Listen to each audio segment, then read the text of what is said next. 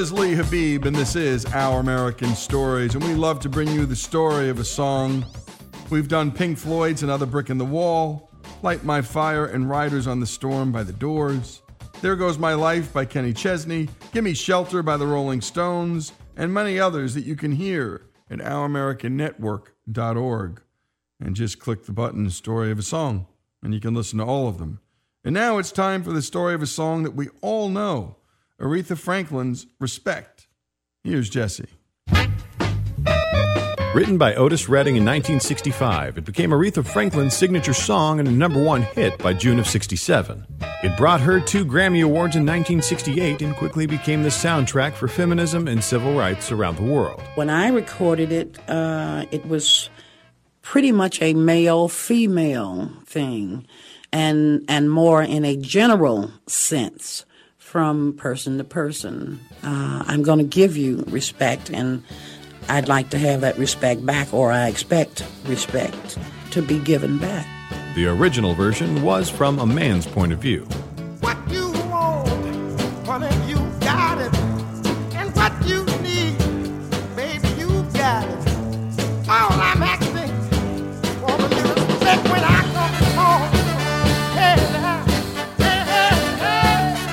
After Otis Redding wrote the song for Speedo Sims, he decided to rewrite the lyrics and speed up the rhythm, recording it himself for his third album.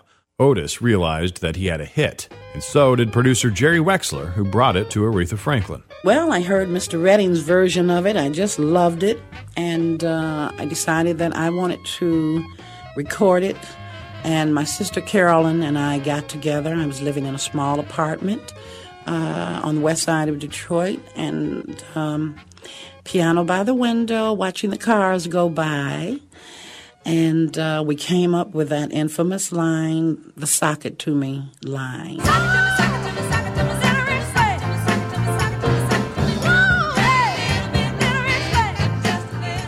It was a cliche of the day. Actually, we didn't just come up with it. It, was, it really was cliche. The song was recorded on February 14th of 1967 in New York City's Atlantic Studios with Aretha behind the piano while using the Muscle Shoals rhythm section as the band. Franklin added lyrics where she demands her propers when she gets home. This is most likely the first reference of the term props in modern hip hop terminology.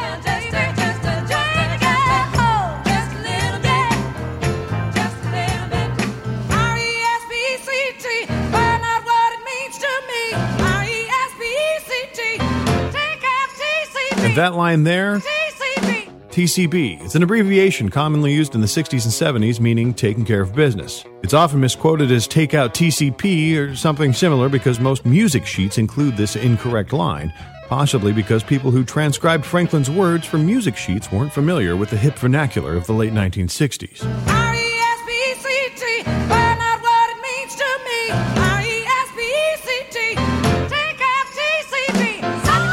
TCB was not present in Redding's original song, but were included in some of his later performances. At the Monterey Pop Festival the same year Aretha Franklin's cover was released, Otis played the song live, saying that Aretha had taken it. This is another one of mine. Song we like to do for everybody. Love crowd. This now song is a song that a girl took away from me. Good friend of mine. this girl, she just took this song, but I'm still gonna do it anyway. Tom Dowd was the engineer for the Aretha Franklin recording session. He worked for Atlantic Records, who had an arrangement with Stax, where Otis Redding recorded. Dowd worked with Redding, which led to Aretha's cover. I mean, he was uh, under the influence of Sam Cooke and a lot of traditional blues artists and gospel blues artists. But Otis had this song Respect, which was his expression of a hard-working, then Southern black man coming home after a week at work and saying, we're going to dance, and I don't want to hear nothing about this and that, and them mind those pin curls and telling me you don't feel well, and this. We're going to dance, and we're going to party. Give me my due, give me my respect. That was that was the significance of Otis' song, and it was a male macho, work with me, Annie, let's dance tonight song. Okay. Um, three four years later, as we're doing the Aretha album, Aretha comes up with her version of the same song. But we're talking a transition period of three years, and where all of a sudden, Aretha being such a powerful now, Otis was powerful as a man, Aretha was powerful as a woman, but times were changing, and here is an embryo women's lib, black women's lib song, where here comes this chick on strong instead of being the shrinking violet in the wild. No, don't hit me no more. Just come on, give me my props when I get home. R E S P, and she tears the pants off the song. It was the same song. It was a hit both times. It just depended which world you were living in, which one you liked. But damn, it was a hot song. While Otis Redding's version peaked at number four for just one day in October of 1965, Aretha's version was number one for two weeks in June of 1967. Respect became an international hit, reaching number 10 in the UK, helping transform Franklin from a domestic star into an international sensation.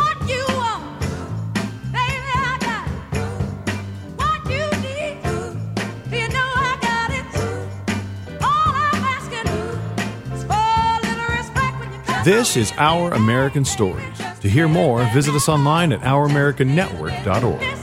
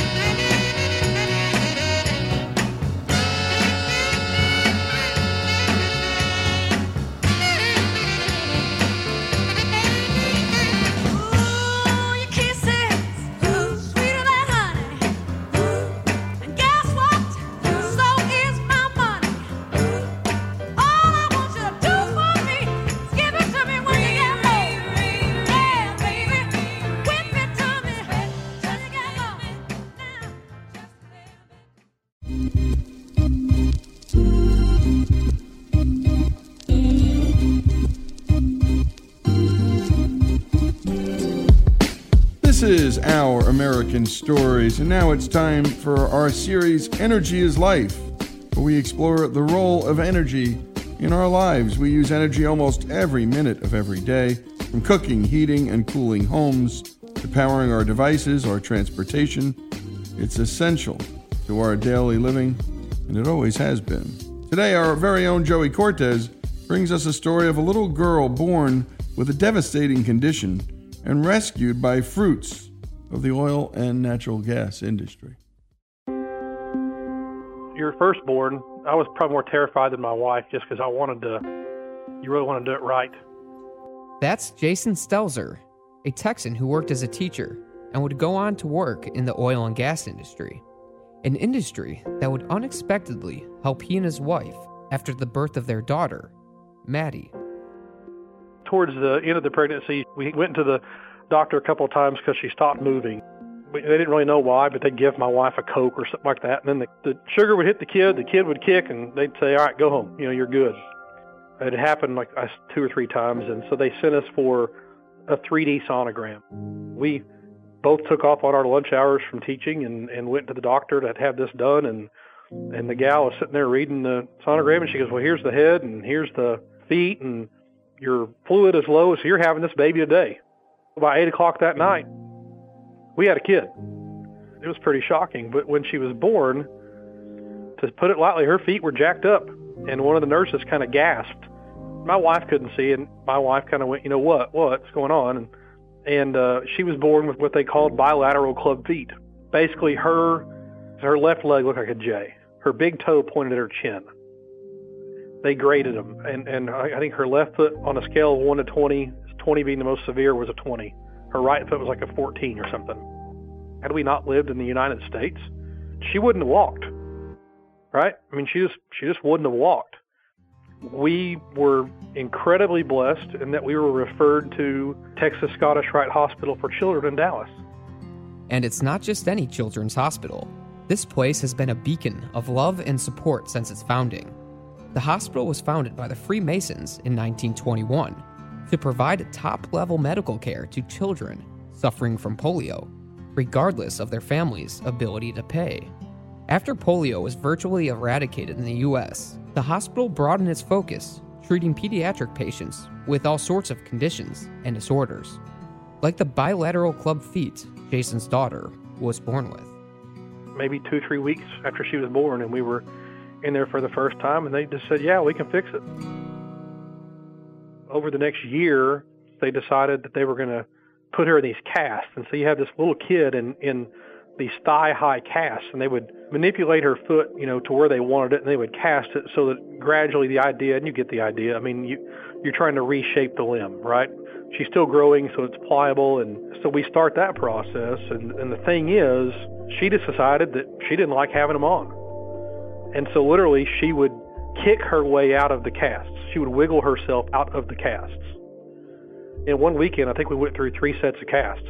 They glued them on. They put them at 90 degree angles and glued them on. And by the end of the day, she'd be out of it. I mean, the little kid had abs. She would literally pick her feet up, lay on her back, pick her feet up in the in the bed or whatever, and slam them down on the on the bed. She was just decided she was going to get out of them.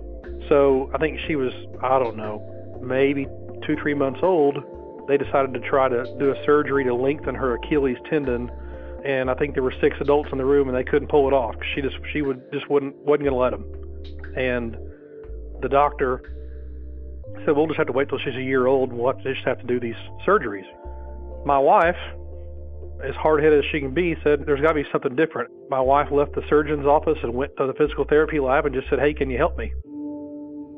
She spent the next six, nine months going there at least once a week and they would stretch her and they would tape her legs up and they would put these little plastic boots on her and then my wife would come home at night and, and watch the video of what they had done that day and, and would redo it every night and that was our life and that's what we did you know for that first year was every every night. That's it was at the end of the night before you put your kid to bed was you know stretch tape boot and and, and go to bed.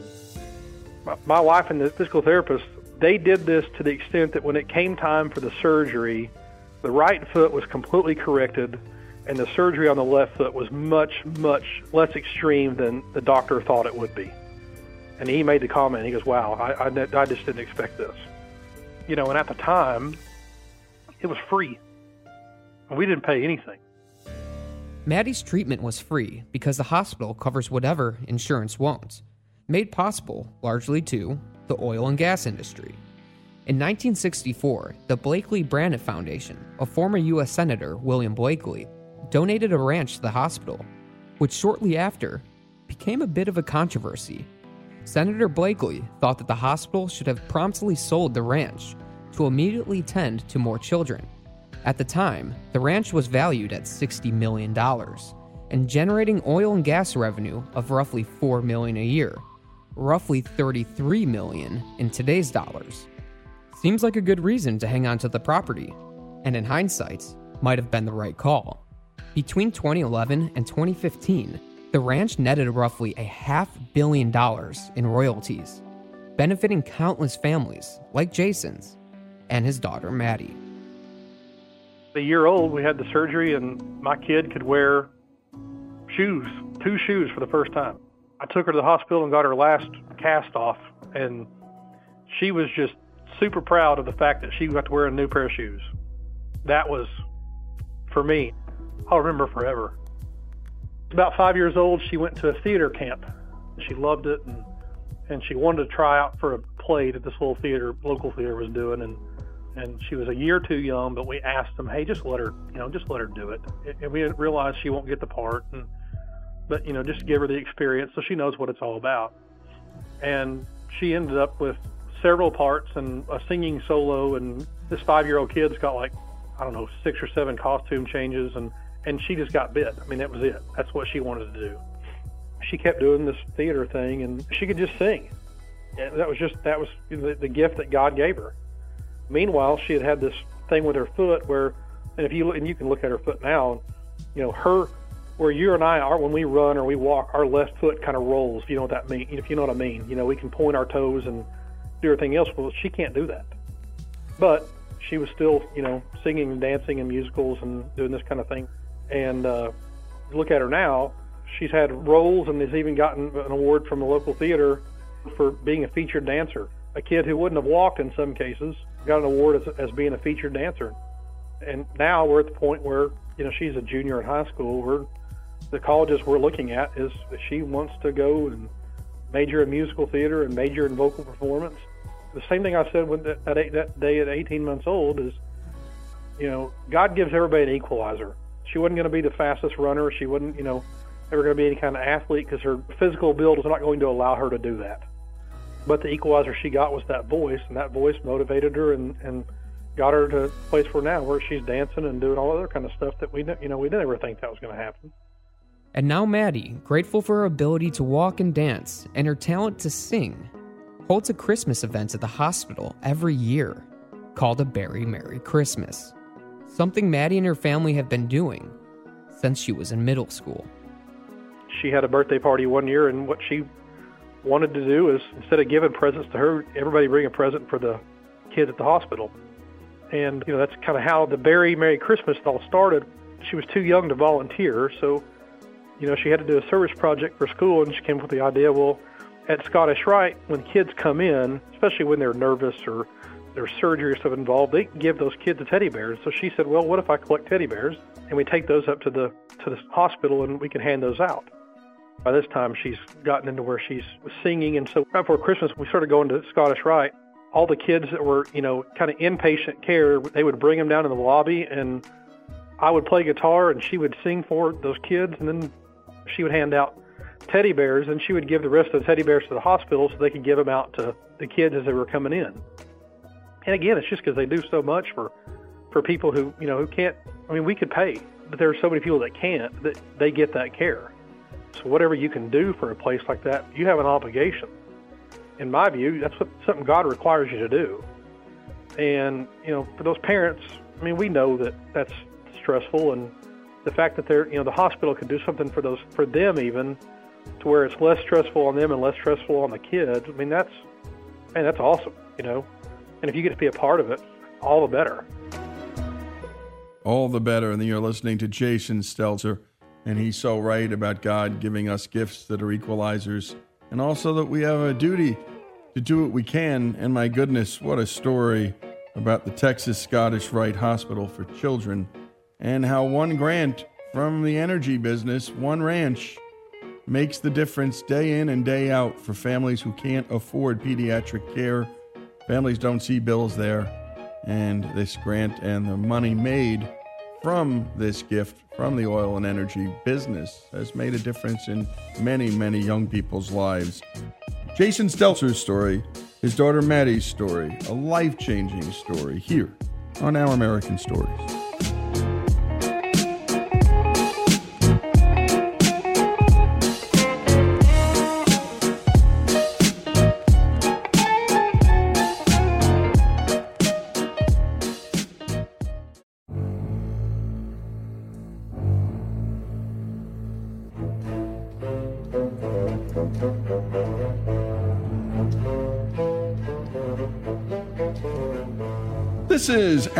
American Stories. Much of what's been known about legendary NFL quarterback Brett Favre has been kept between the goalposts.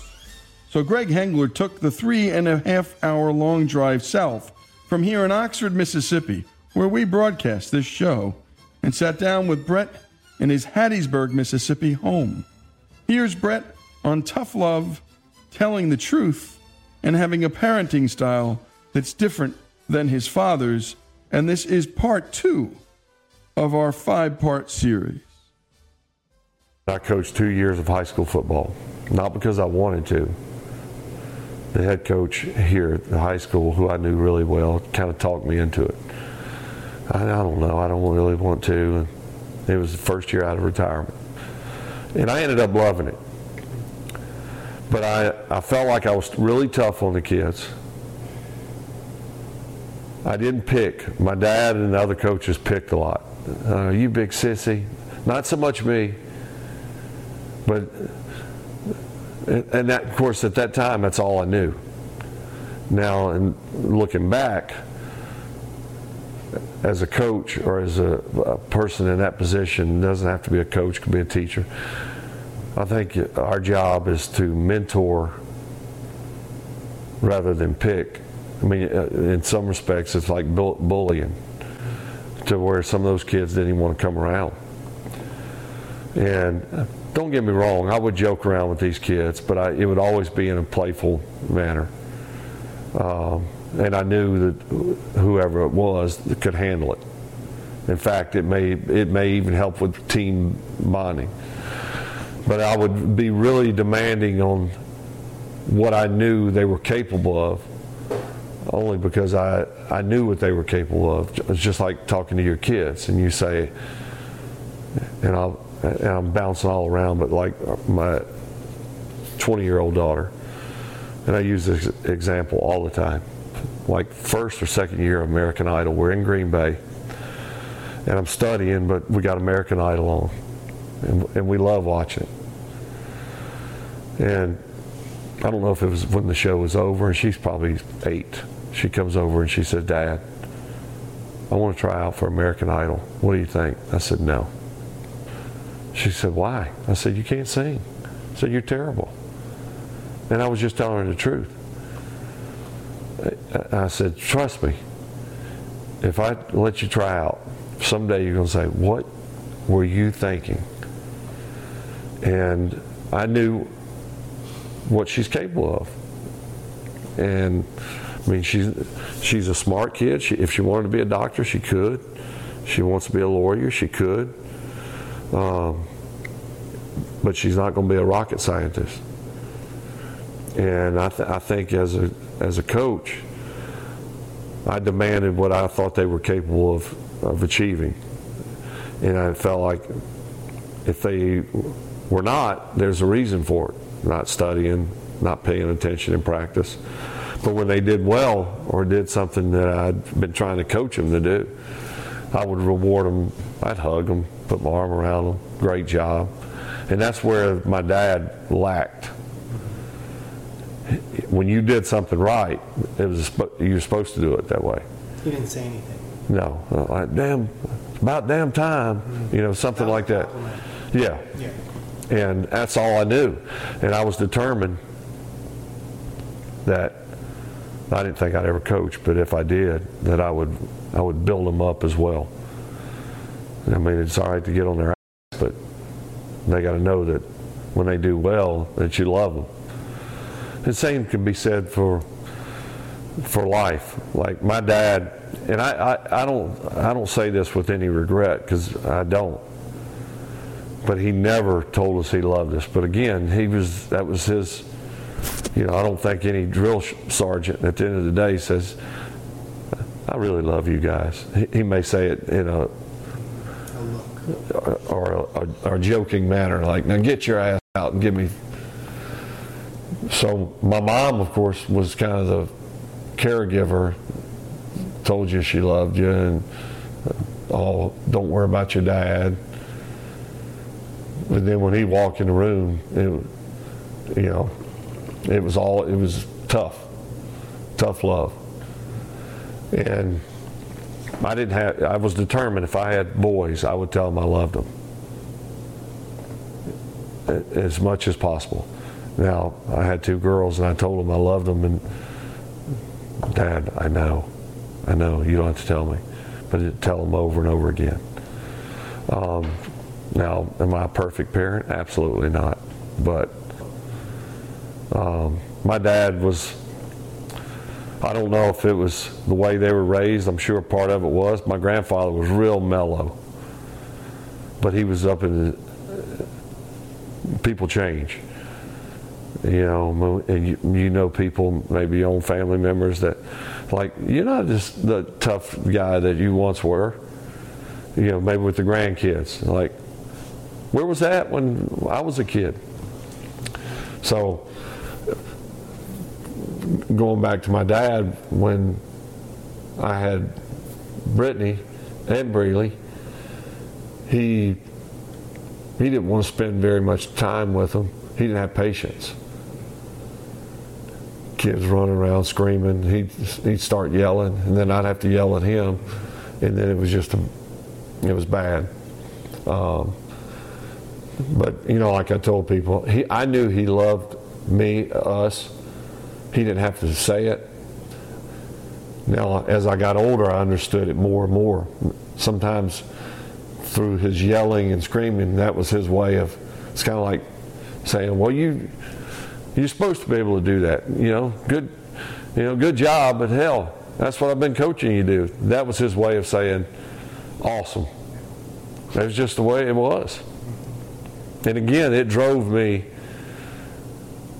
and I don't even know what I was being driven by. I, you know, it, it, maybe I was. It was dri- driving me.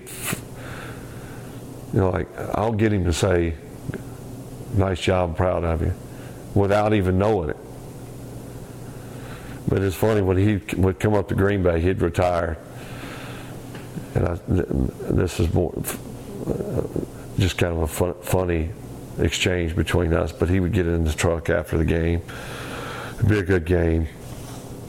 Let me tell you. "Well, you'd have completed 30 for 30 if you'd have thrown three more better passes." I'm like, "Look, for someone who never threw the ball, don't tell me how to throw." And he just shut up. I mean, there was nothing he could say. Uh, you know, I mean, it, it, it, was, it was the truth. Why'd you miss that read? I'm like, I, I don't even want to hear it. You never t- coached me one thing about reading. It was hitting a tackling dummy and doing monkey rolls, and you know, which I, I wouldn't trade it. It worked out. But don't tell me how to throw. But uh, up until the end, I mean, he was determined to coach me up. Now, uh, now all of a sudden, he's going to coach me up on this, the ins and outs of the passing game and all. He didn't know shit from Shinola when it came to the passing game. And you're listening to Brett Favre talking about his dad, who was his coach when he was in high school, and they never threw the ball. Brett was running, well, a lot of running plays and getting in shape and organizing his life around a running game coach, his dad, and a tough old guy. You know, a lot of old dads were like that. That's just how it was. And here's Brett Favre lamenting, remembering, and trying to improve upon what his father passed on to him in the best way he knows how. And we're going to continue. If you'd like to hear more on Brett Favre's life, this is part two of a five part series. Go to OurAmericanNetwork.org and just go on that search bar and put in the name Brett Favre and it'll pop up. Brett Favre's story, this one about his father, about parenting, about love and discipline, here on Our American Story.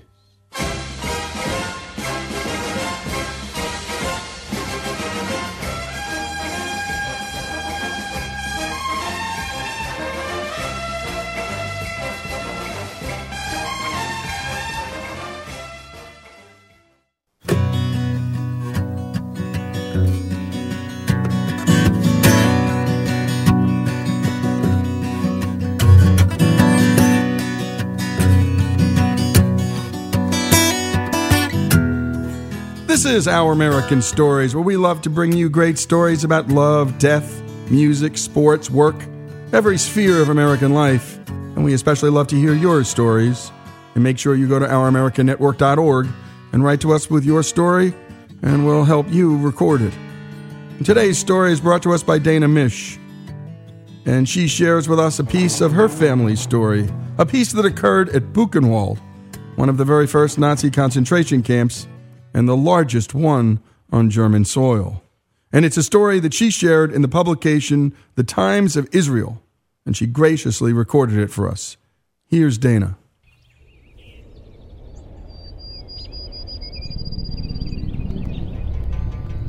A few months ago, I stood at Buchenwald in a large open field that was covered in an endless expanse of rocky gray gravel. The ground that I gazed at before me was where the barracks once had been. On that unnaturally humid and sunny afternoon, thunder ominously clapped from heavy storm clouds that loomed off in the distance. The skies certainly echoed my state of mind. As for anyone that visits a concentration camp, it was a particularly sobering and gut wrenching experience. But for me, it was more than just emotional, it was personal. Why was I there? To learn about my grandfather, who had stood on that very ground some 78 years prior, and reconnect with his life, his journey, his story.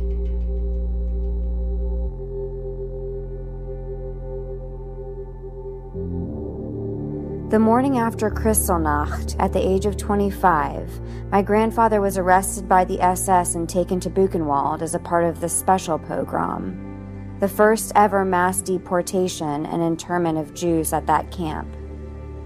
He arrived on November 13, 1938, before the barracks were even built.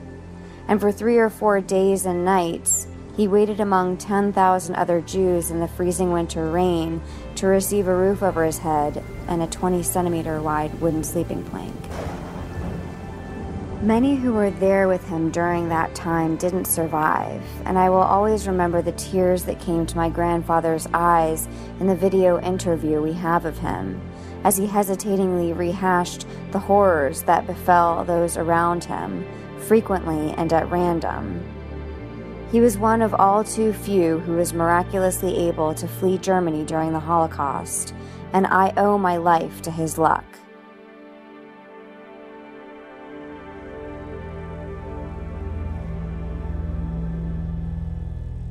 But his journey wasn't over when he got to the United States. Mere weeks after officially becoming an American, he was drafted into the Army. He was shipped off to Europe, back into the eye of the storm, just five years after his time at Buchenwald. And as a soldier in a replacement depot, despite only having gone through basic training, no infantry training, he was nevertheless thrown into combat during the Battle of the Bulge. He fought against the Nazis with the ultimate goal of invading his homeland and, yet again, narrowly lived to tell the tale.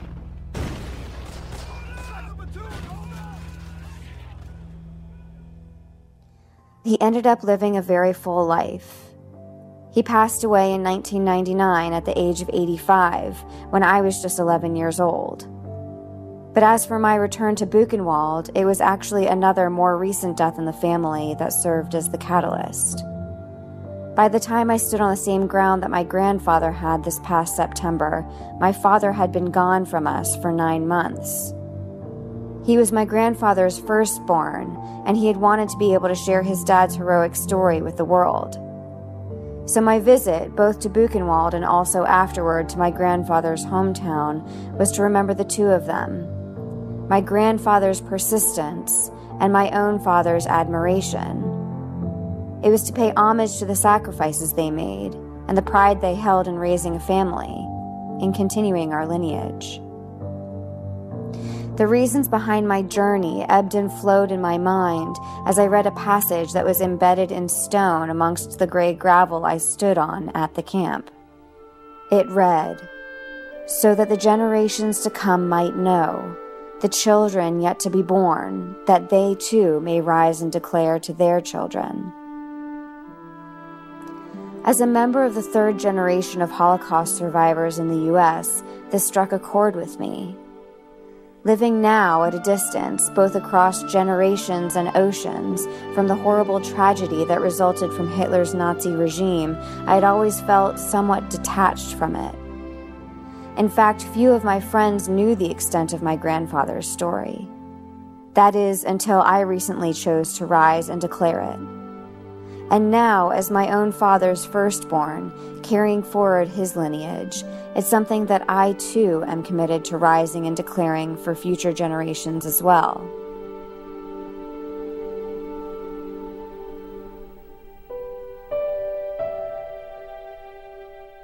There's something sacred about the kind of cycle created by generations, which is really just to say, people that share a heritage over time. And in Judaism, we observe these sacred cycles that connect us with our earliest ancestors in one way the most through the high holidays of Rosh Hashanah and Yom Kippur. In that light, it should come as no surprise that the name of the book that we use on these holidays, the Machzor, shares the same root with the Hebrew word for return, chazarah. We reliably return to these traditions, thus completing a sacred cycle to remind us of all that we have inherited and all that we will carry forward. When distilled down to their roots, that's what Yom Kippur and Rosh Hashanah are all about, respectively remembering and thinking back on our past and looking into the future.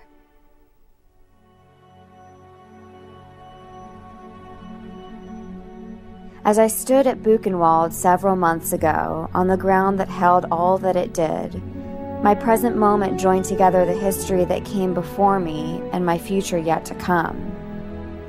Through that return I made into a difficult past, one that altered destinies and set my own life into motion so many years ago, I began a kind of intergenerational remembering.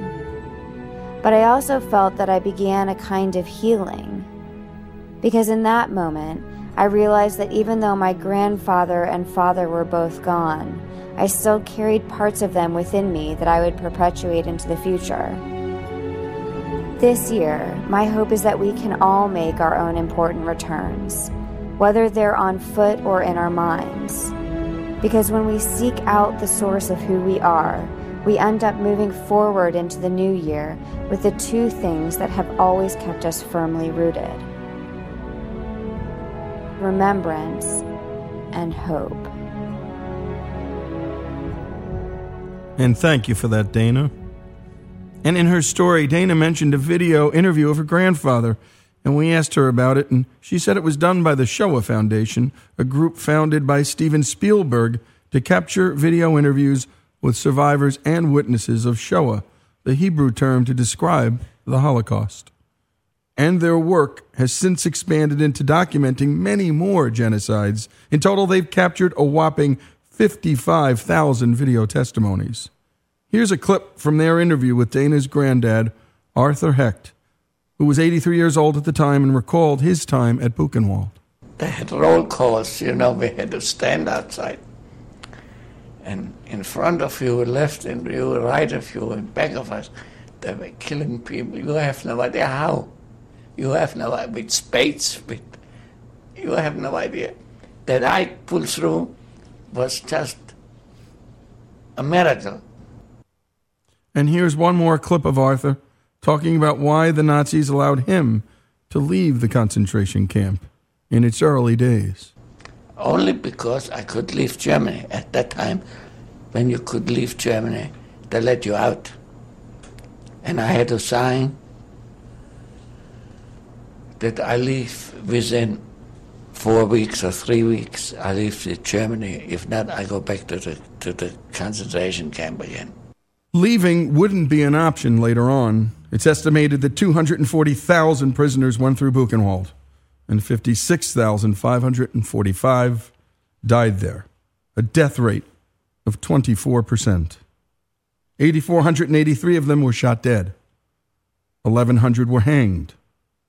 154 died from being used as human experiments, ranging from testing vaccines to determining the precise fatal dose of a poison.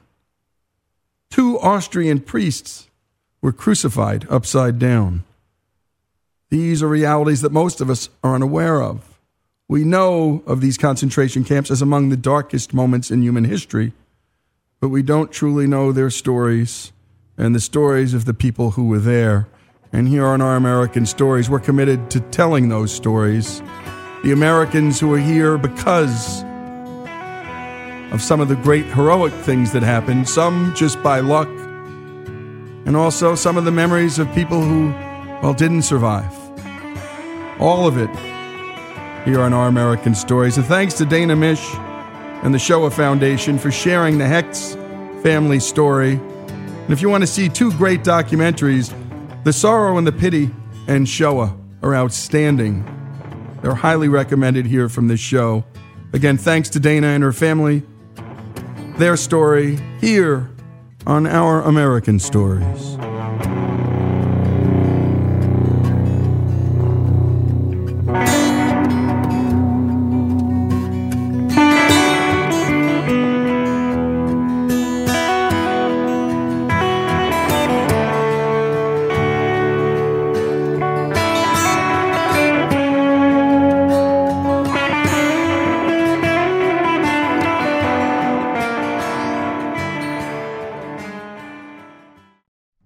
This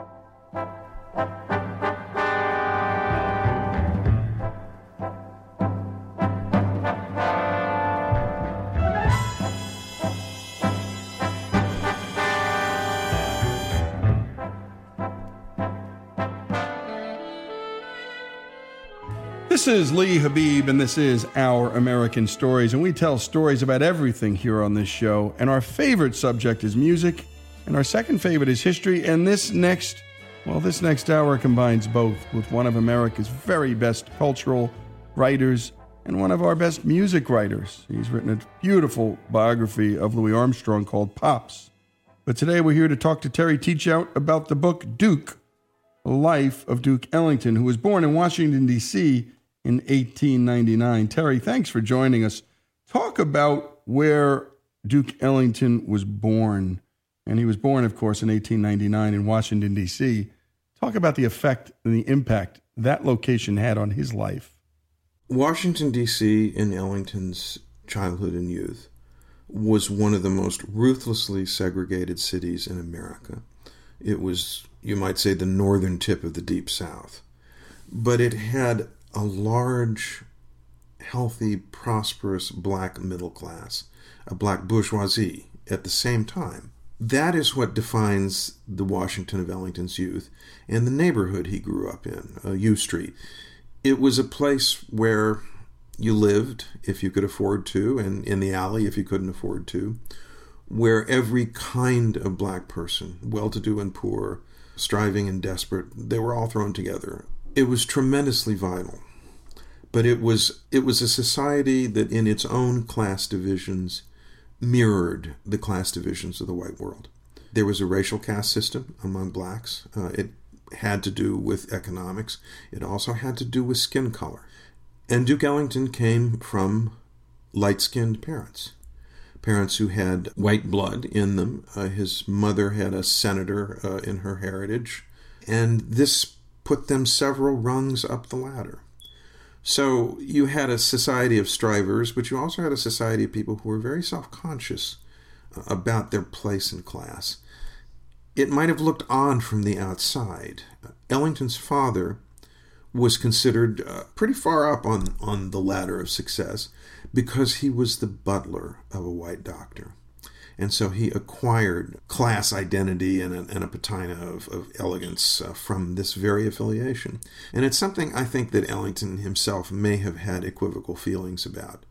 On the one hand, he was himself very class conscious, uh, and he was a person who was inclined for his black friends to be people with light skin and for his mistresses to be women with light skin.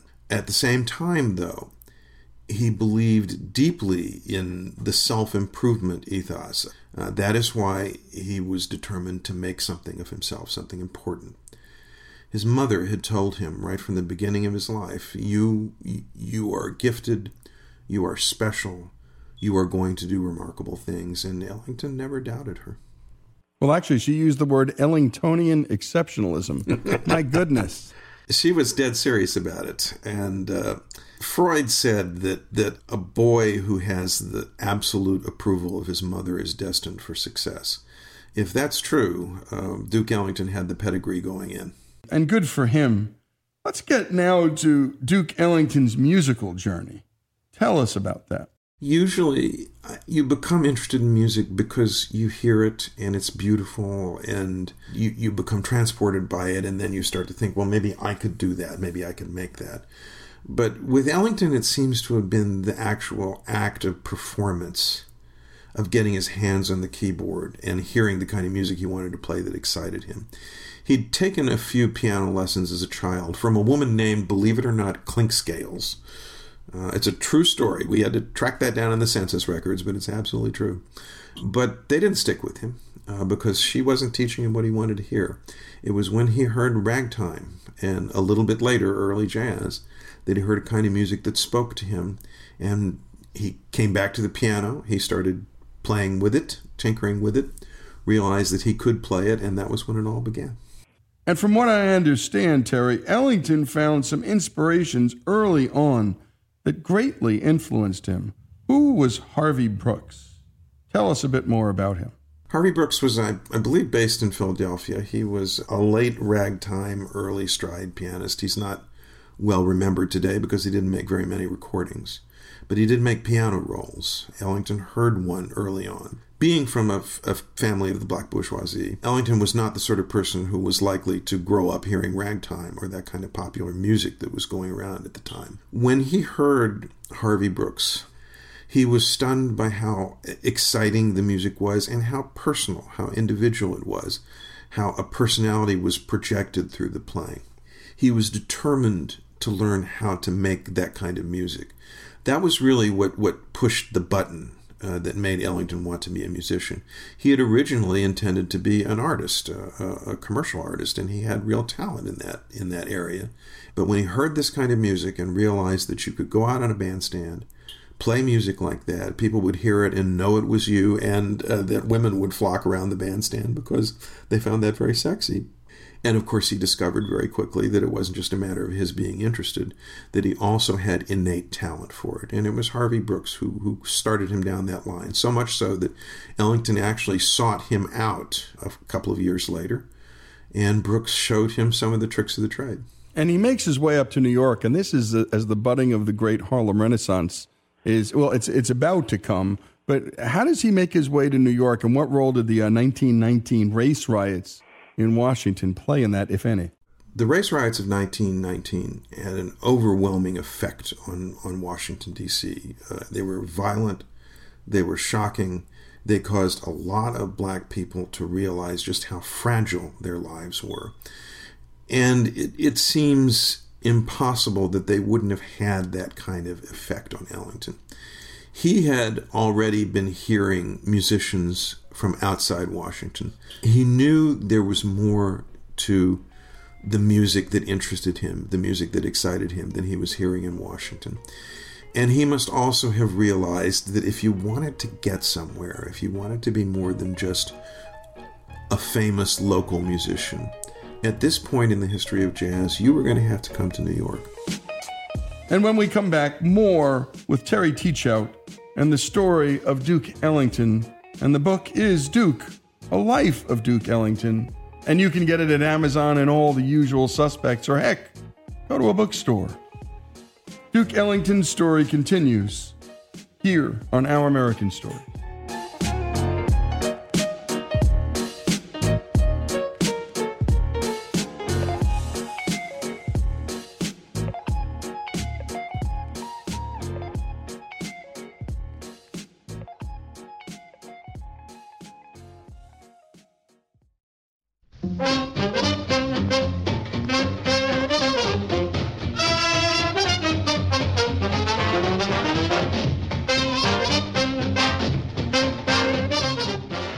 Continue here with Our American Stories and Terry Teachout on the life of Duke Ellington.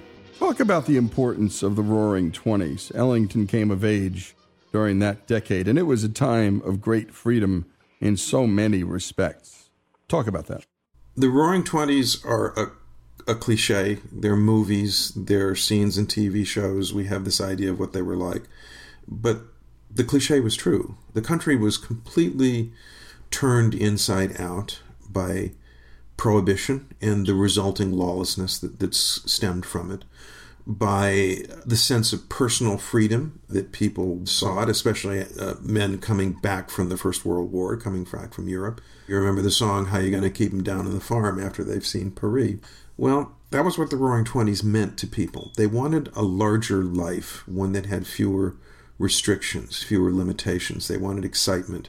Many of them wanted city life and the things that only a city can provide. It is in cities that jazz came to be because they had dance halls and they had cabarets and they had bars and they had gangsters who wanted music to be played while they were selling their illegal liquor and it was just a, the word ferment. I don't mean the pun. Uh, there was a tremendous cultural ferment going on right then, not just in music, but in every form of art. And America became a major center for this ferment. We had major visual artists, we had major novelists, we had major classical composers, and we had, of course, the distinctive form of music that gives its name to the period, jazz. If you weren't stimulated by that, then there was nothing in you to be stimulated. And Ellington was stimulated to the highest degree by this freedom. He, as we talked about earlier, was brought up as part of the black bourgeoisie. He believed in the appearance of respectability, but he also wanted to lead a wider, freer life. And the 20s were the best time in the world, maybe in the history of America, to have been able to do that he was in the right place at the right time, doing the right thing. Let's talk about the Cotton Club and its connection to Ellington's rise to prominence. And by the way, your description of the place itself, Terry, it could be its own book. I mean, I was just enthralled. Well, it was quite a joint, uh, and it was it was produced by racial segregation. In Harlem, there were a number of clubs that did not admit blacks they were entertainers, they were waiters, they were part of the staff, but they couldn't come in as customers. They were places where white people from downtown who had money to burn came up to entertain themselves, uh, to, to discover this new exotic music called jazz. The Cotton Club was probably the best known of these places. Decorated in the style of a plantation, what a horrible irony to have gotten that gig was a big deal for Ellington, not just because it was a high profile gig, but because suddenly he was playing every night at a club where his band had to supply a lot of music, not just uh, songs, not just original pieces, but music for dancing, music for floor shows. Suddenly, Duke Ellington had to produce. He was on the spot. And uh, the Cotton Club took what he produced and made it known to New Yorkers with money who talked about it and wrote about it. He first got into print in the New Yorker for performing at the Cotton Club, and uh, he made records of the music that he played there. And of the highest importance, he broadcast on network radio from there. It was one of the biggest breaks of his life when CBS installed a broadcast wire to the Cotton Club in 1929. Up to this moment, Duke Ellington had he'd been making records for some time. He was known to jazz aficionados. But suddenly, all you had to do to hear Duke Ellington at his very best was turn your radio on at night, and there he was. He called this his biggest break, and I think he was absolutely right to say so. It was what made him, in a single stroke, a national figure and a black national figure. There had not been black bands with this kind of exposure on network radio. Remember, too, this is in 1929 when suddenly there's no money. It's the Great Depression. The bottom falls out of the record business because people can't afford to buy records. But you could afford to listen to the radio because it didn't cost anything. That was what made Ellington a star. Louis Pasteur said, Chance favors the prepared mind. And Duke Ellington's mind was very much a prepared mind when he went into the Cotton Club in 1929. It forced him to work harder as a composer. It really tested his mettle, but he passed the test. Let's talk about the music. Ellington didn't compose like other composers, and you got into it a bit before. I want to dig in a little bit more. Clark Terry, in your book, said that Ellington was, quote, a compiler of deeds and ideas with a great facility to make something out of what could possibly or would possibly be nothing. Talk about that, Terry. And he didn't give his guys, at least it seems to me, nearly enough credit. Which something it's something that guys like Frank Sinatra always did was thank Gordon Jenkins and thank the writers, the Harold Arlens and the and the Gershwins. Um, talk about all of that, if you could. To put it in the nastiest possible way, Duke Ellington was a credit hog. He's not the only genius who was. Orson Welles was exactly the same kind of credit hog, and their creative processes were quite strikingly similar. Ellington was not like a classical composer. A classical composer is somebody who sits down at the piano, if he uses a piano to compose, and he writes a piece of music, and then he brings it to the orchestra or the opera company or the string quartet, and they perform it. Maybe he revises it, but basically what he wrote is what they perform.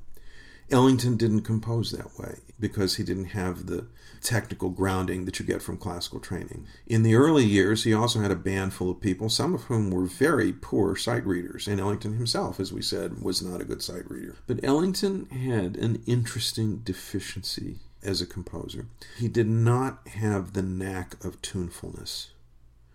He wasn't good at writing singable melodies. When you're leading a dance band, and to a great extent your success is reliant on pieces in song form that can become hits, it can become an impediment to your writing.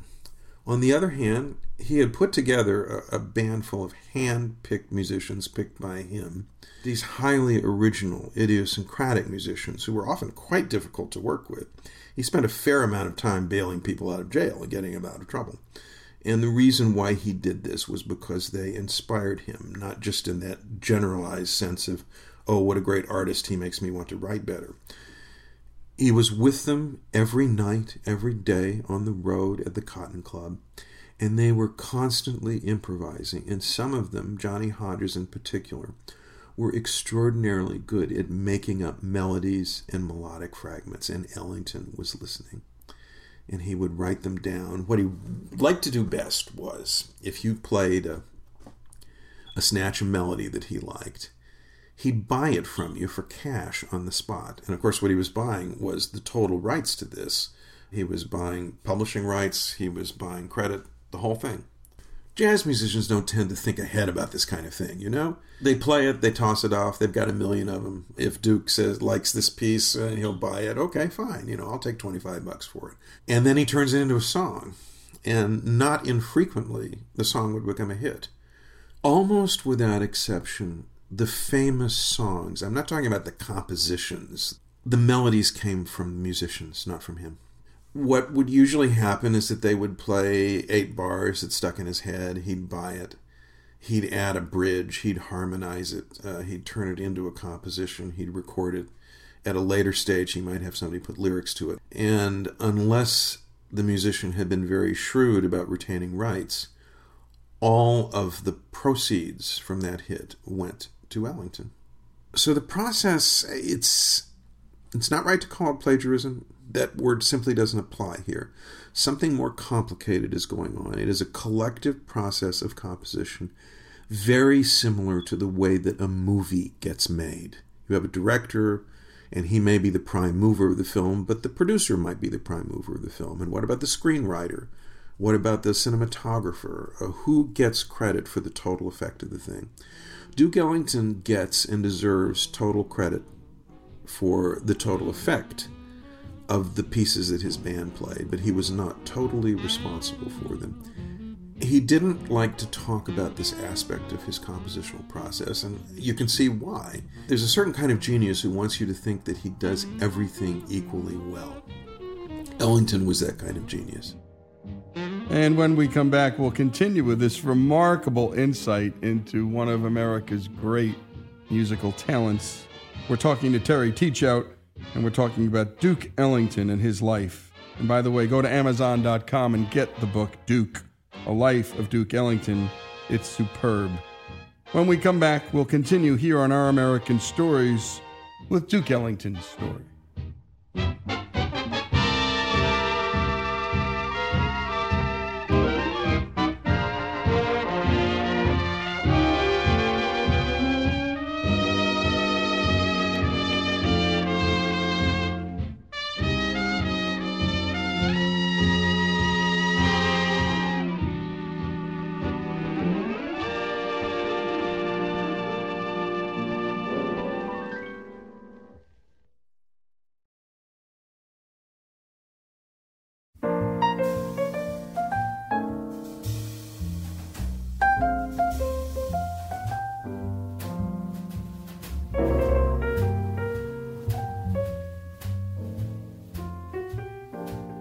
Continue here with Our American Stories and Terry Teachout on the life of Duke Ellington.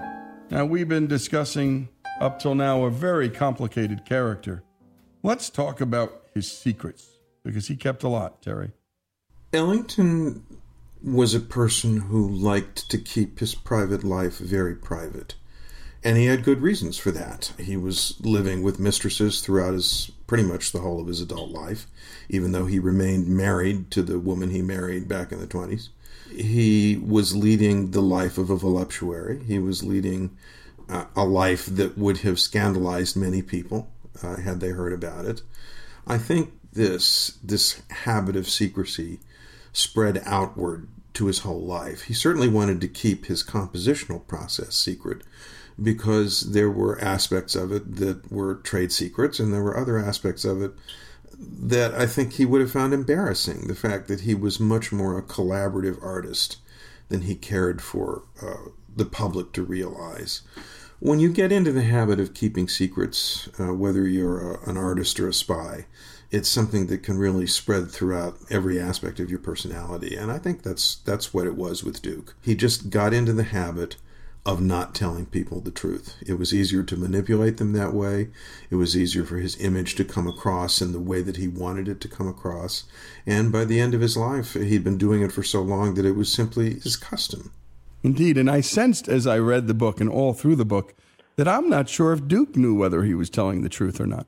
Well, I think with some of his set pieces, he may well have forgotten how they got their, their origins when he would tell stories about how he wrote a particular piece of music, stories that had absolutely nothing to do with the fact of the matter. It's possible that 20 years down the line he didn't remember. But also bear in mind that he was telling these stories to to keep his privacy, to keep secrets. And when you're doing it for a reason, you tend to know what the truth is because the truth is what you're trying not to tell people. Let's talk about In a Sentimental Mood. Um, talk about that song because there was the Ellington story of how it was written, and then perhaps the more truthful one. Yes, he had his little tale for that one, as, as he often did for the really popular numbers. If memory serves, he claimed to have written it when he had a woman sitting, uh, two different women, one sitting on either end of the piano bench with him. And uh, he wrote that song on the spot to get over with both of the ladies. Uh, that's a lovely tale. He's not beyond it. Something like that might conceivably have happened, but he left out the most important part, which is that the melody of the song came from somebody else. It came from Otto Hardwick, the lead saxophone player of the band. So if he was composing that song on the spot to get over with the two ladies, uh, he was composing it with somebody else's tune. That's a very characteristic form of Ellingtonian obfuscation, I would say. And yet, many of the songs that he wrote, he had these little vignettes about what the songs meant or how they got written. And when somebody has that kind of habit, it's, again, it's telling you something. In Ellington's case, it's telling us something that we know about him in other ways as well, which is that his music is profoundly autobiographical. So it, it, stands to reason that he would like to make up these little fables, because whether they were true or not, they did speak to a larger truth, which is that something like that was the way his mind worked. Let's talk about his London trip, because it was an important one. It's his two week run at the Palladium shocked him and his band. He said this was a night that scared the devil out of the whole band. The applause was so terrifying. It was applause beyond applause, uh, Ellington said. Talk about that London experience because it was, it was a real boost to both he and his bandmates. Ellington was fairly famous by the time he went to London, but he was famous in a way that a black man would be famous in America in the 30s a way that is somewhat limited. The whole racial caste system in this country meant that he was not seen as an artist, but as an entertainer, even though he saw himself as an artist. So he goes over to London, and suddenly, very suddenly, uh, that opening night suddenly, he completely overwhelms an audience that has never heard his band live. They've never heard anything like this. There had been some jazz played in Europe, but the Ellington Band was, I think, peculiarly well designed to appeal to an unusually wide range of, of critics and, and aficionados in London at that time because it was a kind of orchestra that played not just improvised solos but compositions. So you had a whole lot of classical musicians of real distinction over there who were quite stunned by it and who insisted when they wrote about it that it was in its way equivalent to the best classical music that was coming out of America. That was a very, very big thing for a black man to hear and to be told at that time. This was a man who, at this point in his life, was going from gig to gig in private cars on a train, which sounds very fancy when I say it, but he did that because you couldn't get a hotel in the South if you were black. And suddenly, he goes to London and he's being treated like a kind of prince, like the genius that he was. And he is also able to stay in the best hotels. It's the total experience of going into this larger, freer world that overwhelmed him at, at a time when he really needed this kind of, of creative spurt. It thrilled him. No matter how gifted you are, you need praise. No matter how gifted you are, you need to be complimented, you need success, you need people to tell you what you're doing is worthwhile. And if you're a black man in America in the 30s, you need a lot of that because you're dealing with a whole lot of, of evil and foolishness. And he goes over there and this happens to him. And he comes back with, with his account full of, of the coin of praise, intelligent praise, thoughtful praise. He lived off that for a very long time. And he also said this about staying in a real luxury hotel in England. He said, You know, I love this place. I don't know if you realize this, but I have the utmost difficulty staying in a hotel like this in the United States. And Terry, that just broke my heart. It really hit home. Can't you hear him saying that in that elegant, urbane voice of his? To say, I have the utmost difficulty staying in a hotel like this in the United States.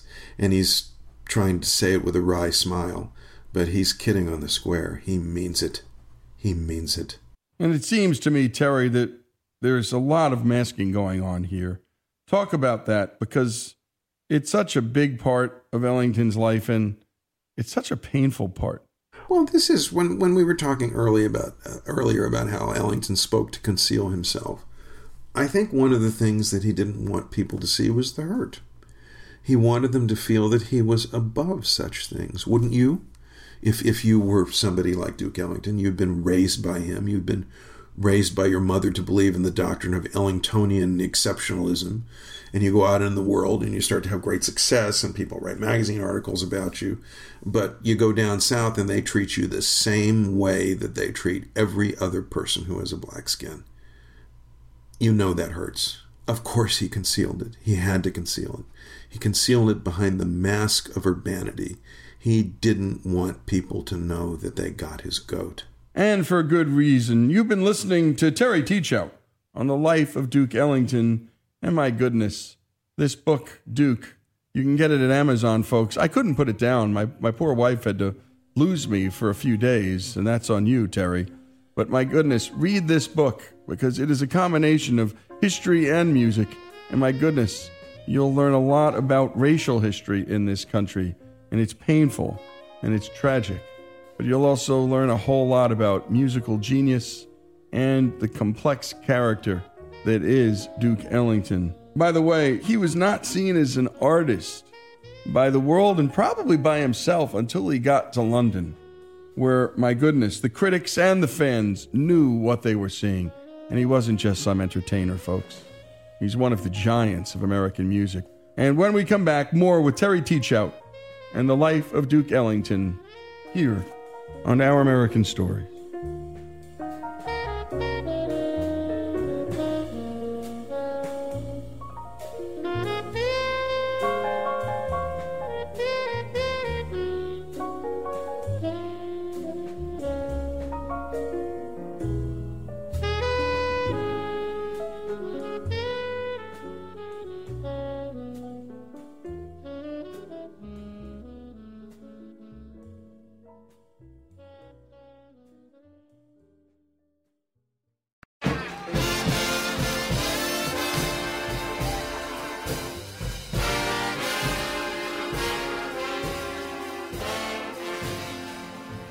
We continue here with our American stories and the life of Duke Ellington with Terry Teachout. Now, Terry, after World War II, the big band scene had lost a lot of steam, and Ellington did too. But one concert changed all of that the 1956 Newport Jazz Festival. Talk about this gig that changed everything. If you like stories, this is one of the best of all possible Ellington stories. What happened in 1956? The Ellington Band had gone through this protracted decline. It had lost important personnel, things had become increasingly difficult. But Ellington started to get a handle on things in 1956. He stabilized the personnel of the band, and he hired a drummer, Sam Woodyard, who really suited that band. That was a pretty hard band to pull sometimes. And Woodyard, he was a, not a polished artist, but he had the energy and the forthrightness that could really uh, put wheels under the Ellington band. The critics started to notice this. The press started to notice this. Time magazine noticed this and they got interested in maybe doing a big story about Ellington, maybe doing a comeback story that would go on the cover. But you don't get on the cover of Time and back then unless you had a news hook. This is where Ellington got very, very lucky. By 1956, the Newport Jazz Festival had become a big deal in American jazz. Uh, George Wein was the man who put it together, and he was quite reluctant to bring Ellington in because although he admired Ellington, everybody in jazz did, he thought that Ellington was kind of uh, yesterday's news. So a deal was struck between Wein and George Avakian, uh, the great record producer at Columbia, and Ellington. Ellington agreed to compose a new composition that will be named after the festival, the Newport Jazz Festival Suite. And Columbia agrees to record it live at the 1956 festival. So the deal was struck. They sign it. Ellington and the band comes in. And the Ellington band was full of extremely temperamental people. Almost half the band didn't show up for the rehearsal. They were very bad about rehearsing pieces. Ellington was very bad about getting pieces written on time so that they could be rehearsed. So they come in for this gig, and everybody knows it's a big deal. It's a huge deal. Ellington's reputation could rest on this. And the temperamental gentlemen of the Ellington band foul up the rehearsal. Well, everybody is really anxious about this. And they go on that night and they play the Newport Jazz Festival suite and it's it's all right, but it wasn't anything great. The band's kind of all over the place. George Wein, no doubt, is is sitting in a seat thinking, "Oh boy, did I make a mistake." And at this point, Duke Ellington dealt himself a handful of aces. He had a tenor saxophone player in the band named Paul Gonsalves, not a refined player any more than Sam Woodyard was refined. But boy, could he blow, and he really liked to blow the blues. And Ellington had been, he'd taken a piece out of his book from the 30s called Diminuendo and Crescendo in Blue, which was a six minute piece of, consisting of blues choruses in different keys. And in the middle of it, Ellington had started to insert what he called a wailing interval, which would just be Gonsalves standing up in front of the rhythm section and playing the blues for as long as he wanted to play it. And he tried this out on the road, and it was it was having good effects. And he thought, well, okay, I got to do something here because otherwise we're going to screw this gig up. So he calls diminuendo and crescendo in blue, kicks it off, and we can hear all this because, of course, it was recorded. And suddenly the band is shifted into high gear. Gonsalves comes down front and he plays 27 straight choruses of the blues. And the crowd goes not just wild, but they were dancing. They were yelling and screaming. And Ellington's up there playing piano. He's in he's in hog heaven. He knows that he's got this going. The rhythm section is is blazing. Gonsalves drives everybody absolutely into a frenzy. The band comes back in and plays the piece out. And the phrase "they stopped the show" is often used in exaggeration in my business as a theater critic. But believe me, they stopped that show. They stopped it cold. They stopped it so cold that they couldn't get any other group on, and that they had to bring Johnny Hodges on to play uh, uh, one of his specialties, a slow blues, just to calm everybody down. And they got it all on tape. So Time magazine, they're in ecstasy. Suddenly they realize they've got a story, and they put Duke Ellington on the cover. This guy who had thought had been thought to be over the hill. Meanwhile, Columbia releases Ellington at Newport, and it becomes an instant success with this long, long, long version of diminuendo and a crescendo in blue. And suddenly, Duke Ellington was not yesterday's news anymore. He was on the cover of Time magazine, which in 1956 was the biggest possible deal for any artist in terms of public recognition. And for the rest of the 50s and well into the 60s, the Ellington Band lived off the publicity and the boost in their reputation that came from this amazing gig, an opportunity that they came within inches of letting slip through their fingers. Indeed. Let's talk about recognition. Uh, the Pulitzer Prize. Uh, it's something that haunted Ellington. Why? The Pulitzer Prize for Music was organized to recognize classical composers. It doesn't have to be given in any given year. And in 1965, the music panel decided that there had been no piece of classical music, no individual piece that was worthy of the prize. They decided instead to recommend to the board that Ellington be presented with a special citation for long term achievement. But in 1965, the board high hats him. He doesn't deserve the award. Now, Ellington handled himself with colossal el- elegance. He was on the road, he was actually down in Kentucky. And a reporter said, Do you have any comment? And Ellington said, and again, imagine this in that urbane voice of his. He said, Fate's being kind to me.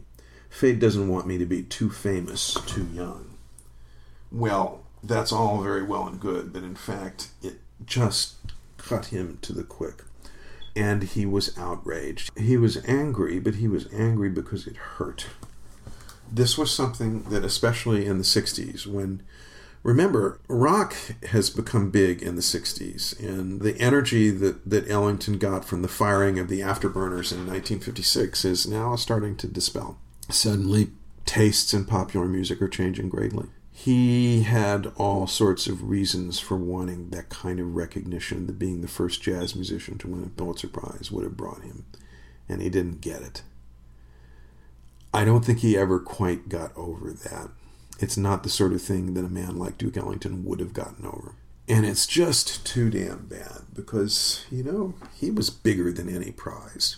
He was bigger than any award, but he was human. He was only human. You can only take so much hurt, and that got him. It got him where he lived. Let's talk about the Medal of Freedom because he did get that. But that's more of a political award. It's not the Pulitzer. But he got that in 69. Did that help? Richard Nixon was president in 1969.